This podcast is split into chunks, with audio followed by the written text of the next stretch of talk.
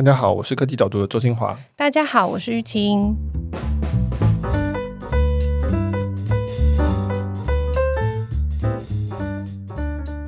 玉清，你上一次看星星是什么时候？哎，这是我的 想起了大学生活，知道吗？哦，大学迎新看星星很快乐。对啊，好久没有看星星了吧？现在网上看，我也不太确定我到底看到是不是星星，就是。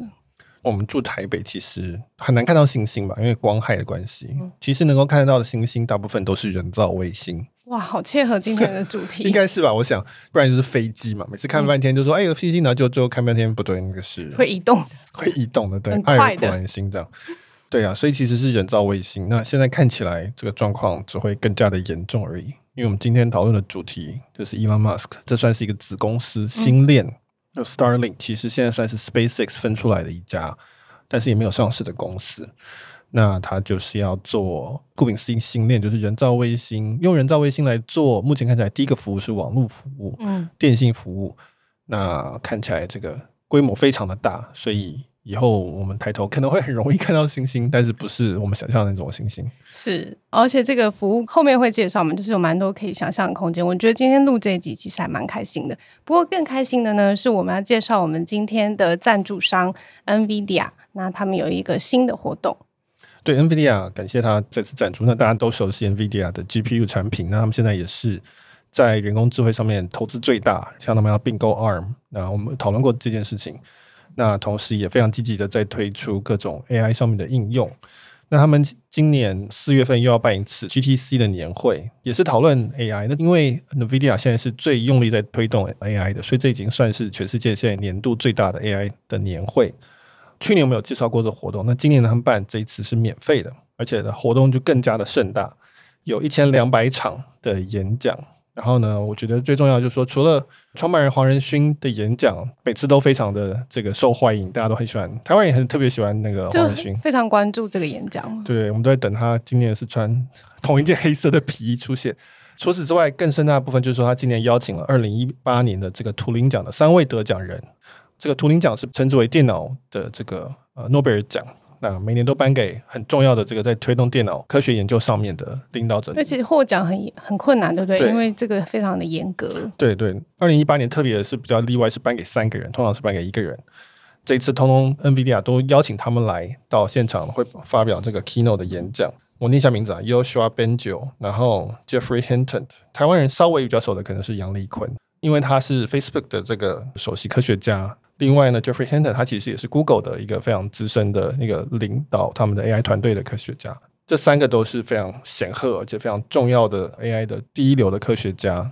在 AI 领域，这个应该没有比这个更辉煌的卡斯了。嗯，那 AI 又是一个非常重要的，现在等于是各行各业都用这个东西来增加他们差异化、增加他们优势的大企业都在用这个事情。你也写过好几次。AI 上面的应用，对，这一定一定会写到了。啊、就比如说，我写过像 OpenAI，它会写 GPT-3，它会自己写文字啊。那或者是像我有写过蛋白质折叠 DeepMind，用电脑演算就可以追上这些科学家的预测结果。然后还有很多云服务，现在在伺服器端其实都是用很多用 AI 的演算法在分配流量啊，在预测需求等等。所以这个已经是各行各业一个很明显的一个你要去往前一步的必备的技能。那所以。欢迎大家来关注这个四月十二号到四月十六号的这个 GTC 年会，就是有这个 CEO 执行长的演讲，然后三位图灵奖得主的演讲，这样这四场我觉得听起来这报名应该是非常值得了。对，还还不用钱，是 大家快去报名。对，回到我们今天的讨论中，也是另外一个非常很有开创性的，所以每次谈论讨论到 Elon Musk 的题目，我都觉得非常开心。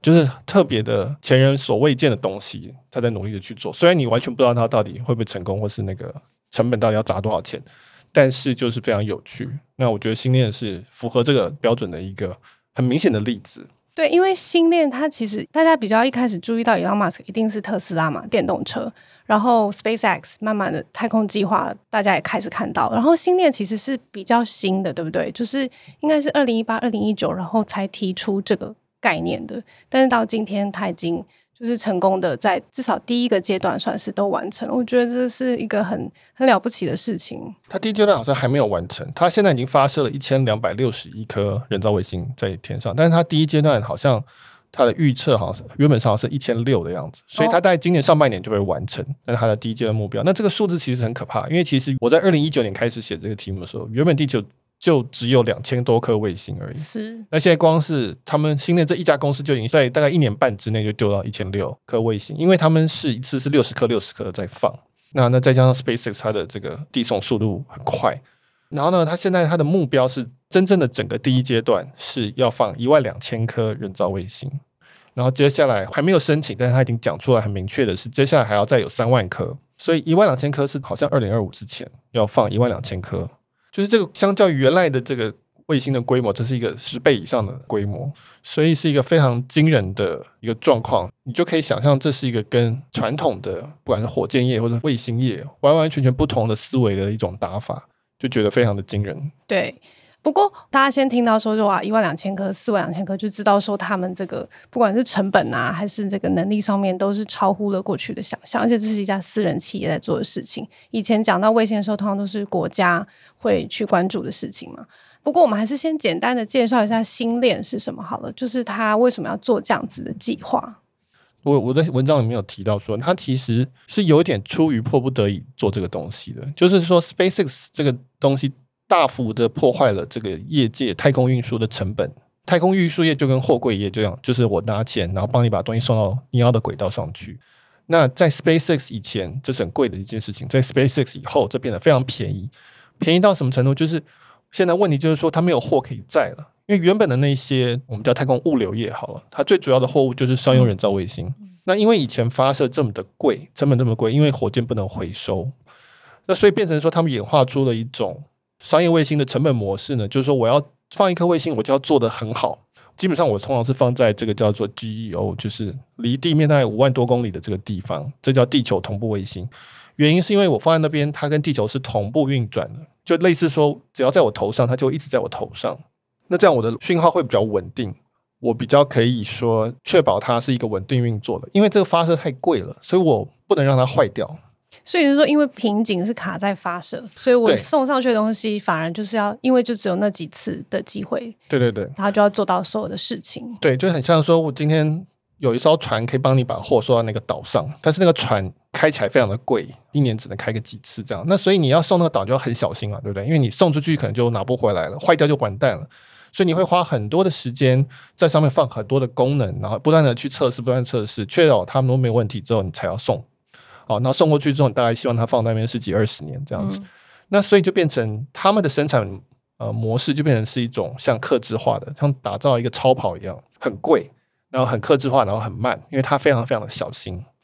那现在变成说，SpaceX 就是说，哎，我这边有一艘小船啊，其实也没有小船，它的成本还越来越大，天呐，对对，它其实应该是说是越来越大的船，然后我就说我它可以不停的跑，然后其实成本可以加的很低，那这个时候就变成卫星的概念要要转过来，变得说，哎，那我其实可以发很多个卫星上去，放在一个比较低的轨道，坏掉就算了，我就换新的嘛，因为反正成本那么便宜。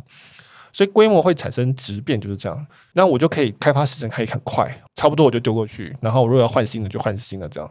可是传统的这个卫星的产业还没有跟上这个转变的速度。那所以呢，SpaceX 就说：“哎，那我们来做。”然后同时，因为其实 SpaceX 也会发现说，传统的这个运输业，它的这个市场其实产值是蛮低的，大家可能蛮意外的，可能只有几十个 billion 而已，甚至可能比那还要低。其实是一个很小的产业。你是说运输这件事情？就是纯粹运输这件事情。哦、那可是网络、通讯、电信，这是一个很大的生意。就是你看台湾中华电信，你看美国的什么 AT&T 这些，康泰斯这些都是很赚钱而且很大的企业。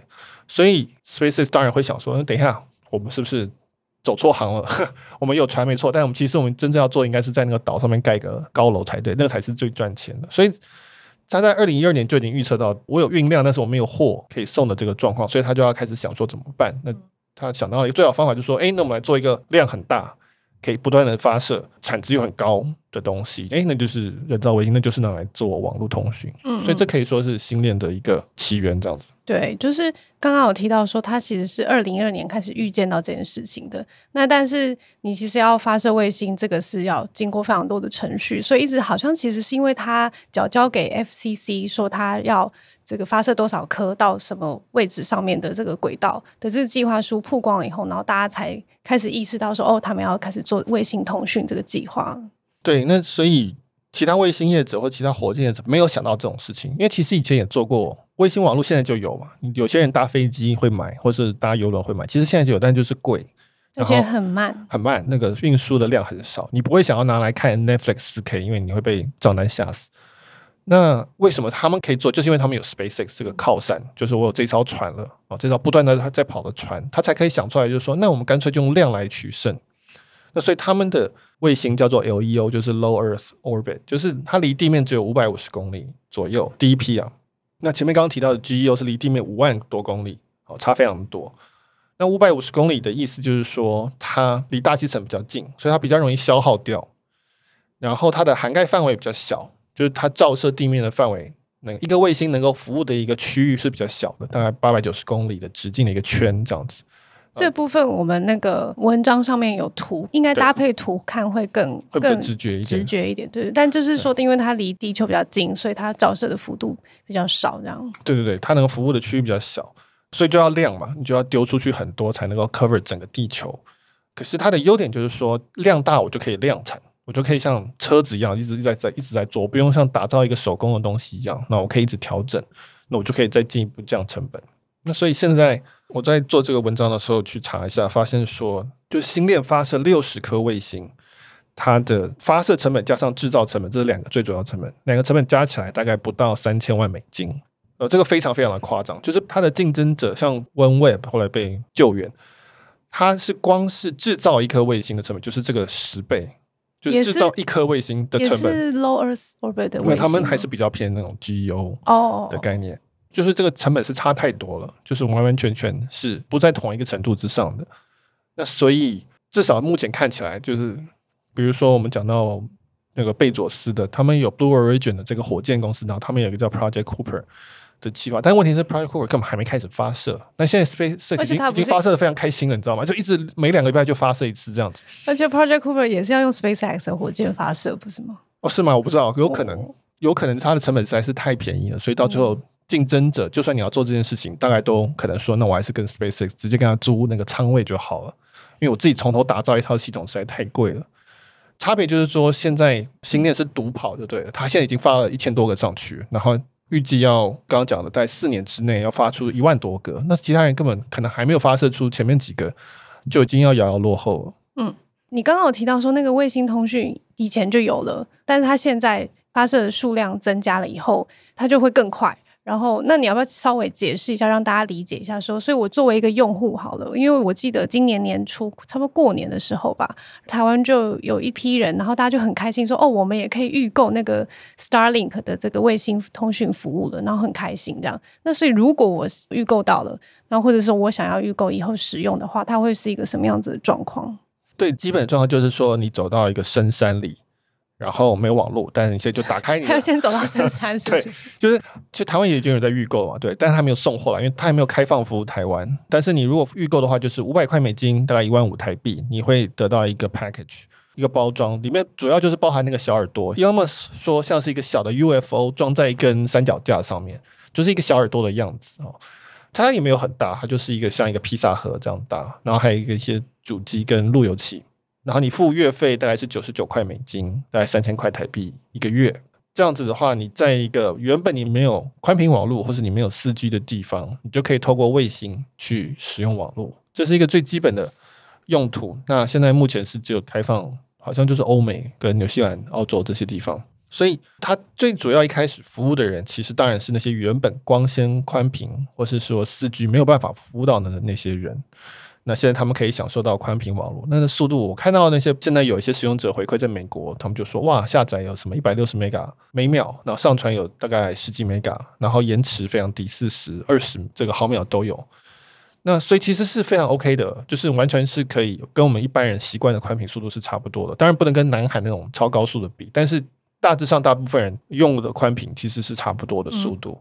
我们台湾人比较难想象，因为台湾是一个科，我们叫网科技岛，嗯，覆盖率很高，那大家都住在大城市里。可是你像美国这种地方，就有很多区域，其实你拉光纤是很贵的，因为拉光纤宽频这件事情，它在人多的地方很便宜，但是在稍微远一点的地方就变很贵。它的那个成本的 model 跟星链正好相反。那所以呢，有些人你如果住在一个比较偏远的地方，这就是一个很大的一个瓶颈，或者说。因为没有网络，导致许多人必须要住在大城市里面。那现在有了这个东西之后，他可能就说：“那我就不用再住在大城市里啊，我再住远一点，我有水、有电，水跟电这些东西基本上覆盖率都蛮好的。我本来就只差网络这件事情。那现在有了这个，那我就可以开着我的 RV 全球、全美国跑跑跑这样子。这种人其实台湾比较难想象，但是在地广人稀的纽西兰啊、欧洲啊、美国啊，这些人其实很多，而且这些人其实呃愿意付很高的钱。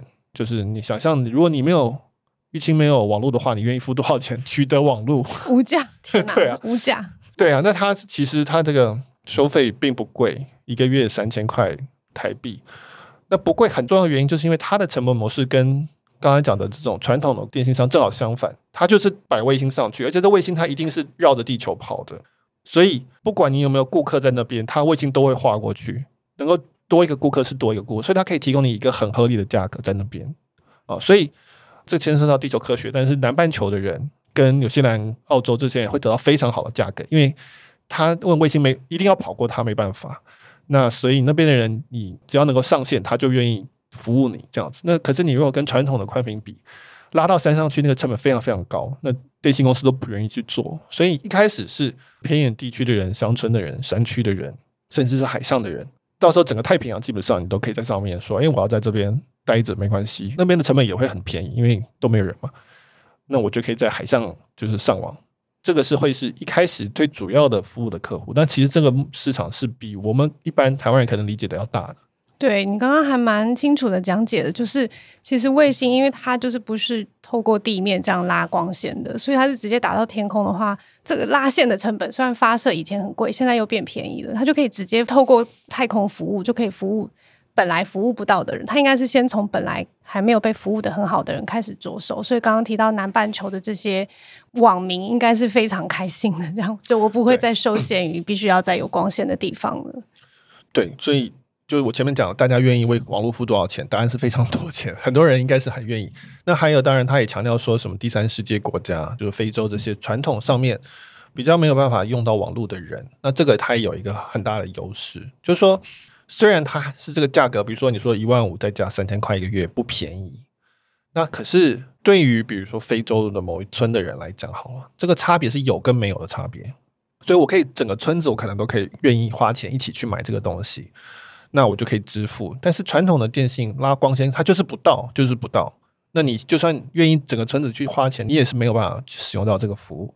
所以它是一个还蛮。我觉得这是革命性的一个东西，嗯、就是说，反正整个地面、地球每隔多少，每隔八百七十公里，这个圈就会有一个收讯的地方。接下来的问题就是说，人愿不愿意去那个地方去接受这个服务，然后去付这个钱？好，我们刚刚聊了这个偏远地区的人也可以使用，跟我们现在在这些城市里面生活的人使用的宽频是差不多的网络，这个是一个还蛮过去很难以想象的事情，这样。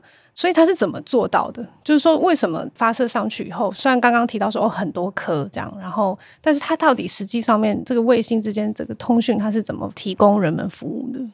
我觉得大家看到之后会觉得说哦有道理啊。虽然说因为你有 SpaceX 做靠山，所以你才做出来，但是仔细想想，哎，好像是蛮合理。但其实这里面还牵涉到蛮多技术上的一些困难的地方。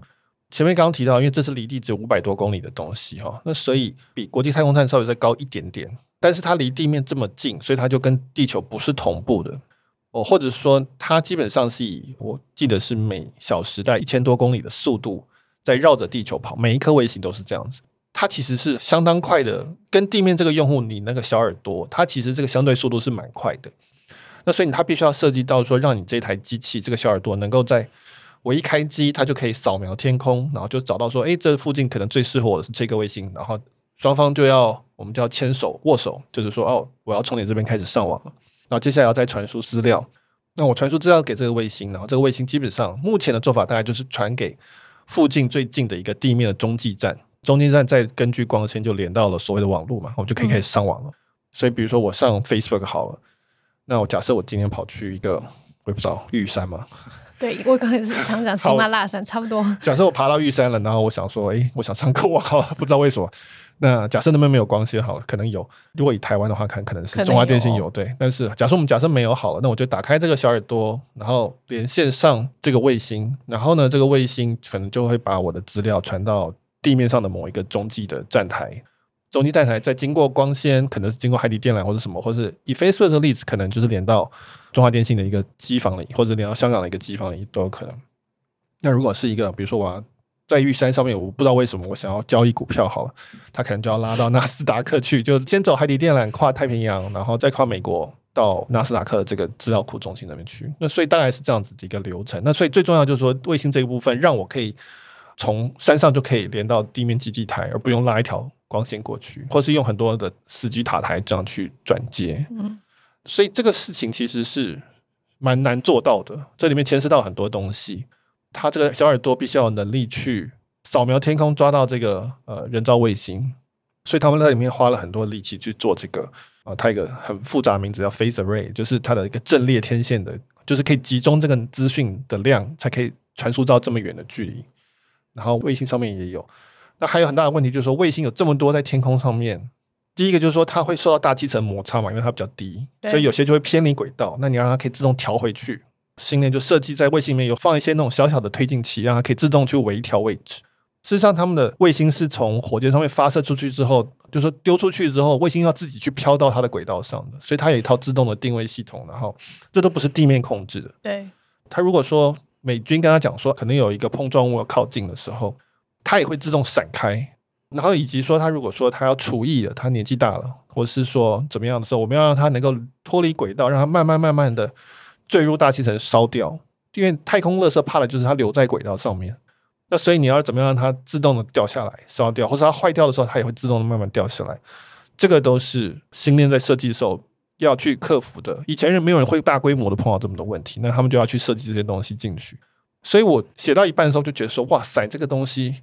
这么黑科技，最后的产品就是只要一个一万五千块钱，然后每个月付三千块钱的一个服务，我觉得这是非常惊人的事情啊！是，我觉得就算是一个都市人，我们有宽屏，我们有四 G，我觉得能够尝试都还是令人非常的兴奋的，因为可以把这么多东西结合起来。所以其实星链它一直在调整，对不对？就刚刚讲的嘛，它发射的那个数量从几千，然后超过一万，然后现在说。大概需要四万两千克，他们就是一直在改的，因为他以前也不晓得说他会有这样子的需求。然后到你刚刚说的，就是我们用想象的说，哦，我是一个有一个像小耳朵一样的接收器去连卫星，然后我可以上网。虽然这样想好像是。蛮能够理解的，可是其实他怎么样把那个卫星送到那个位置去，然后卫星在绕行的时候，还是会有一些不同的状况出现，他也要避免那个状况，否则他就没有用了。甚至是退役的时候，就是说我卫星它寿命结束的时候，我要怎么样让它不要留在那里？影响到原来其他在运作的卫星，这个其实都还蛮困难，而且是在太空上，就是又不是在地球上面，你可以做实验什么的，它是一个在太空上面的环境，所以你要怎么样去确认这件事情，我觉得都是蛮难以想象的。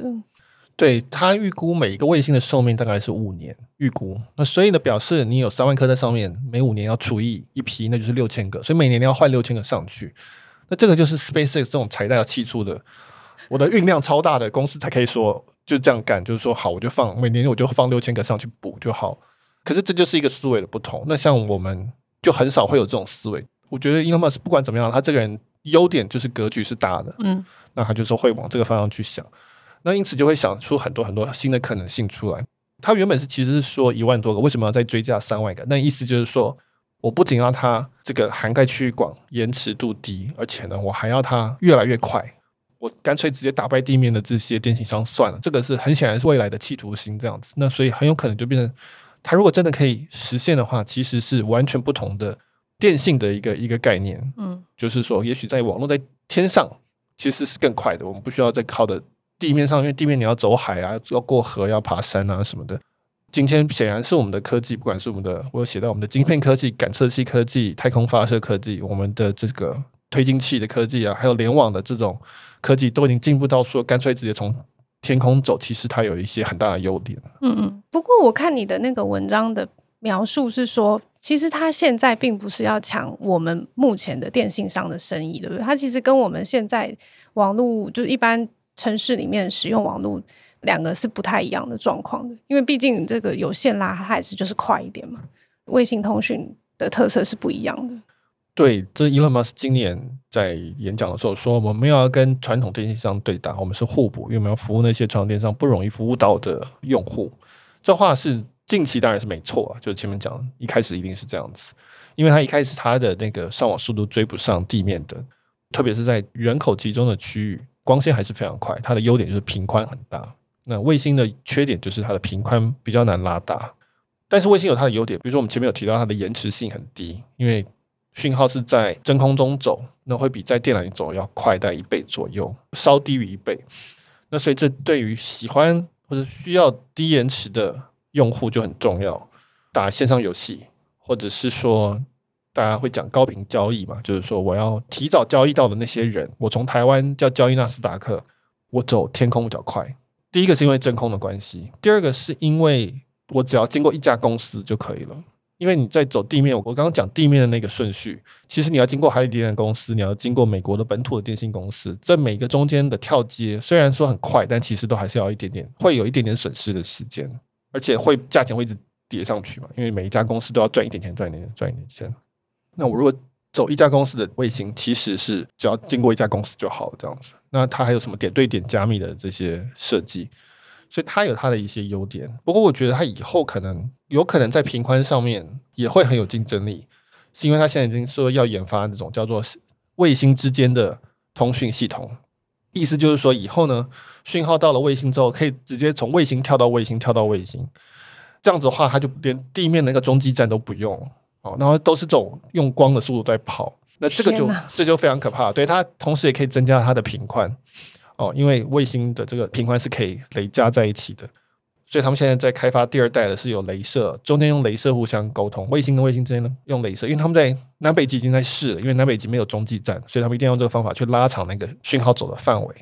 那这个东西如果成功，然后你丢四万颗上去，就很可怕，就是这个速度可能会非常的快。它已经不是一个说我跟地面竞争的问题，而是说更长期是说它会改变人的生活方式。就算它的速度没有比地面上最快的快，但是它已经快到一种程度，就是说，那我就我前面讲，我的工作、我的生活可以去重新去思考了。我不一定要跟大家挤在一起嘛，对不对？我可以去别的地方，我可以去山上，我可以去海上。我的企业可能可以摆在不同的地方，整个太平洋都可以上网。那我整个太平洋可以怎么去利用？那我觉得这是会有很多衍生的可能性出现。对，你刚刚讲的提到的是说，哦，它变成一个非常迅速的网络，就是比我们现在想象快非常多的。我是说，我们一般宽频使用还快非常多的话。我们作为一个原来在都市里面生活的人，会想说：诶，我可能不用再继续待在这里。另外一个可能是说：诶，那些偏远地区的人，或者是非洲第三世界的人，他现在享受的是跟我一模一样的服务，那他们会不会发展出什么新的可能性出来？或者是我是不是又多了什么新的竞争者在那边的？这个都是一个原来在考虑这个网络的基础设施的时候没有去想到的一件事情。对，刚刚讲过说有星链覆盖整个地球嘛，所以基本上。整个太平洋它都会有网络 cover，整个非洲大草原都有，澳洲的中部都有。那这有什么用？我也不知道，这要靠有想象力想。但是我可以想出来说，诶，那我是不是可以在这边丢一个东西？它是一个假设是一个机器好了，或者一个无人的东西。但是我只要有卫星飞过去，所以它基本上是上网的。那有一天我需要它干嘛的时候，它就是可以干嘛。我可以藏一个钢弹在里面，我需要的时候就把它从那边发射出来，对，我不用跑而放人过去嘛。我可以在海上做个什么样的东西？不知道。我可以在天上做什么东西？也可以。它是改变了所有的我们既有的知道的前提，创造了一个新的前提。那这时候就需要有想象力的人去填补这个东西，说：“诶，那我可以有什么样新的应用？”所以我这篇文章的最后开玩笑就说：“啊，有一天我在海上，然后假设我肚子饿了，我就用卫星网络卫星去叫 Uber Eats。那 Uber Eats 可能岛上有个餐厅，他就用无人机送了食物给我，就空投到我船上。然后呢，同时我就用这个比特币结账，因为反正都是资料嘛，对不对？”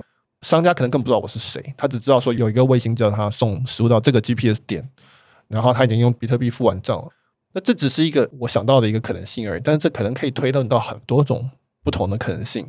所以这就是他，我觉得他非常有趣的地方。对，这就是为什么我们我一开始看星链这个新闻的时候，我就想说，哦，所以大家都可以上网。我在山上，我在飞机，我在游轮上也可以上网。然后本来不好上网的人可以上网。大概我的想象就是到这里的。但是我今天看了你的文章以后，我就是理解到说，哦，大家都上网，这是一件很可怕的事情，而且大家都可以很快速的上网。这个网络的基础已经改变了，这个设施改变的时候，后面的应用其实是更令人期待的。这样，那就会想到说，哦。它只是从改变这个火箭发射成本开始做，然后就一个一个往后就是影响。现在这个规模就是大到说，如果大家现在看的点是说，哦，如果所有人在所有时间都可以很快速的上网的时候，这会产生一个什么样革命性的变化？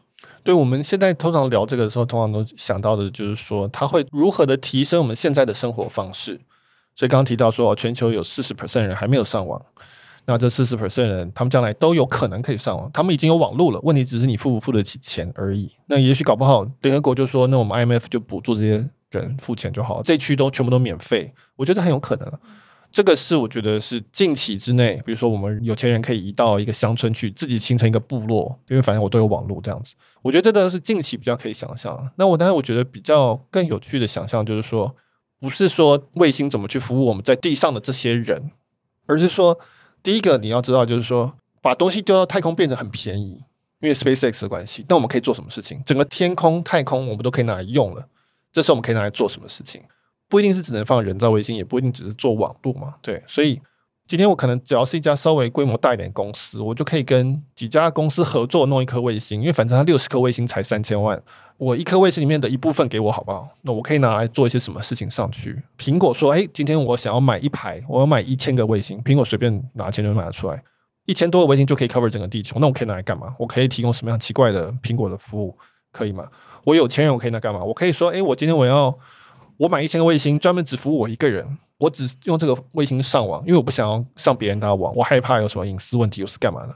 可不可以？我可不可以把我的比特币丢到卫星上面去，存在那里？这是我的，感觉像钢铁人会做的决定。对对，我的那就是我的钱包，可不可以？或者说我把我的什么 data 放在上面，然后我我有什么了不起的文章放在上面，然后呢，我很怕说万一我死了，那文章就消失。那等我死之后，我就要求那个文章自动把我的文章散出去，这样子可不可以？是不是可以用共享的方式来做我刚刚讲这些东西？还有刚刚物联网也提到了，如果世界上每个地区都可以上网，那不一定要有人在那里，对不对？你可以放东西在那里。而且是不同垂直高度都可以，只要是地面以上都可以。那我可以放很多种机器人或者无人机到各地去，然后叫他们需要的时候做一些事情。那时候可以做什么事情？那我觉得这个是有很多的，就是说我们讲第二级、第三级的可能性出现，是我们现在还没办法想到的。但是，就像我会说，如果你是个 App 开发者，我觉得你现在就可以开始想说：哎，如果我的 App 可以在太空上面运用，我要写一个什么样的 App 出来？因为很有可能将来 AWS 上去了，然后呢，它会提供一个按价计费的服务。然后呢，可能会有一家服务商说一个会出现一个 IaaS，就是 infrastructure，然后有一个 platform as a service，然后又有 software as a service，最后就可以写 app 了。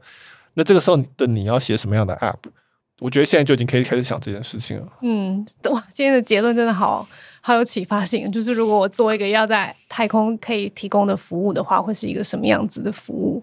好，那我我想要问一个可能性里面我比较有兴趣知道的部分，哈，就是你文章最后提到这个例子，说，哎，我们可以透过卫星通讯，然后做那个物联网的清算，所以这到底是一个什么样子的状况？我可以想象东西要联网，然后它可以做一些事情，但是到清算，这是一个什么样子需求？OK，所以我前面的例子就是说，我人在玉山，我在纳斯达克做一个交易，对不对？那所以我用卫星网络会比较快，因为它资讯走真空，所以它的那个速度比较快，所以会低延迟。那所以它会有优势。可是这个是人跟人交易的状况，你可以进一步推论，就是说，如果今天这个卫星也可以做云服务，它也可以做电脑的话，那我为什么不直接在卫星跟卫星之间做交易？那这样延迟更低，双方都是在网络上，都是在太空里做。那我有写到 JP Morgan 已经在测这件事情，他利用两颗卫星。然后做比特币的交易，完成一次交易。换句话说，以后我们很多交易可能可以都到云上面去做，太空云上面去做好了，我们叫卫星云上面去做。那丢到卫星上面去做，这还是人跟人的交易。我把比特币交给你，或是你把比特币交给我，也可以变成是机器跟机器之间交易。如果是这样的话，那就可以变成是一个自动化的一个世界。所以呢，比如说在山里面有一个割草机器人，好了，丢多少钱给你，你就去割多少的草，或者砍多少的树。我希望他不要砍树了哈。假设他种树哈，你可以想象一个自动化的世界，就是说，诶，这个砍树的机器人，它可能是根据说，诶，附近的天候变化去动作，或者它根据旁边的另外一个机器人的反应，它去做它的事情。我们假设说，啊，有火灾好了，我派机器人上去救火，它要清出一个防火道，那可能它这样切切切切切切，然后它就这个卫星就给它多少钱。所以这是一个物联网的清算的概念，就是说不一定是人与人之间的交易，我们让电脑跟电脑之间交易。因为有很多时候的状况，可能是电脑比较适合去判断，而且它反应速度可能比较快，或者说比较安全，或者是有时候就是大量的数据的时候，嗯、对对，或者是就是我们不想管嘛，我反正我给你们一套指令，你接下来就自己做。如果你判断需求多，你就做多一点，我就多给你钱。那如果不是少一点的话，就少一点。这个就是讲物联网清算的时候，你如果用卫星网络就可以，就很多那种我刚刚讲那种澳洲的中间的这种地方去做这些事情，这样。当然，在后面还有很多的东西要去建。那但是就是这个是属于科幻小说里面的那些我们已经可以看得到可以做，只是还没办法做到的东西。那到底做起来会是什么样子？不知道。不过就是至少星链他们这个现在让大家开启了这样子的想象，就你觉得哦，这是嗯不一定到很远很远以后才会发生的。就是这个是今天讨论这一集就是蛮开心，就是觉得哦，这个是很难以想象却又好像快发生的事情一样。所以我们希望这个星链可以赶快。多发一点卫星上去。对 对对，他现在有很多计划正在进行。他有很多计划，他有很大的火箭 准备要发射。哦，你说那个是船的 Starship？对。嗯，好，那我们今天讨论关于信念的这个题目呢，在科技导读的网站上面，也可以看到这一篇有 Michael 分析的文章。那中间我们其实有讲解蛮多的，不过搭配文字或图片应该会更清楚一点。我觉得这是一个还蛮适合用阅读来吸收的资讯的。那所以欢迎你到科技导读的网站上面就可以看到这一篇文章。然后再一次谢谢 NVIDIA 的赞助，那请大家去看他们的这个新的这个二零二一年的 GTC 的这个大会。只要你是接触到云，或是你接触到电脑、资讯科技，或者甚至刚刚提到医疗、生物科技等等，这个 AI 应该对你来说都是一个很值得去把握的工具。所以应该要把握这次机会去听第一流的专家，他们从业界获得的第一流的这些知识。NVIDIA GTC 二一串联全球精英，现在起免费报名，让 AI 掀起你的脑内革命。欢迎大家到我们的那个节目介绍里面，然后你就可以看到 GTC 的报名网址喽。那我们今天讨论就到这边，谢谢大家，拜拜，拜拜。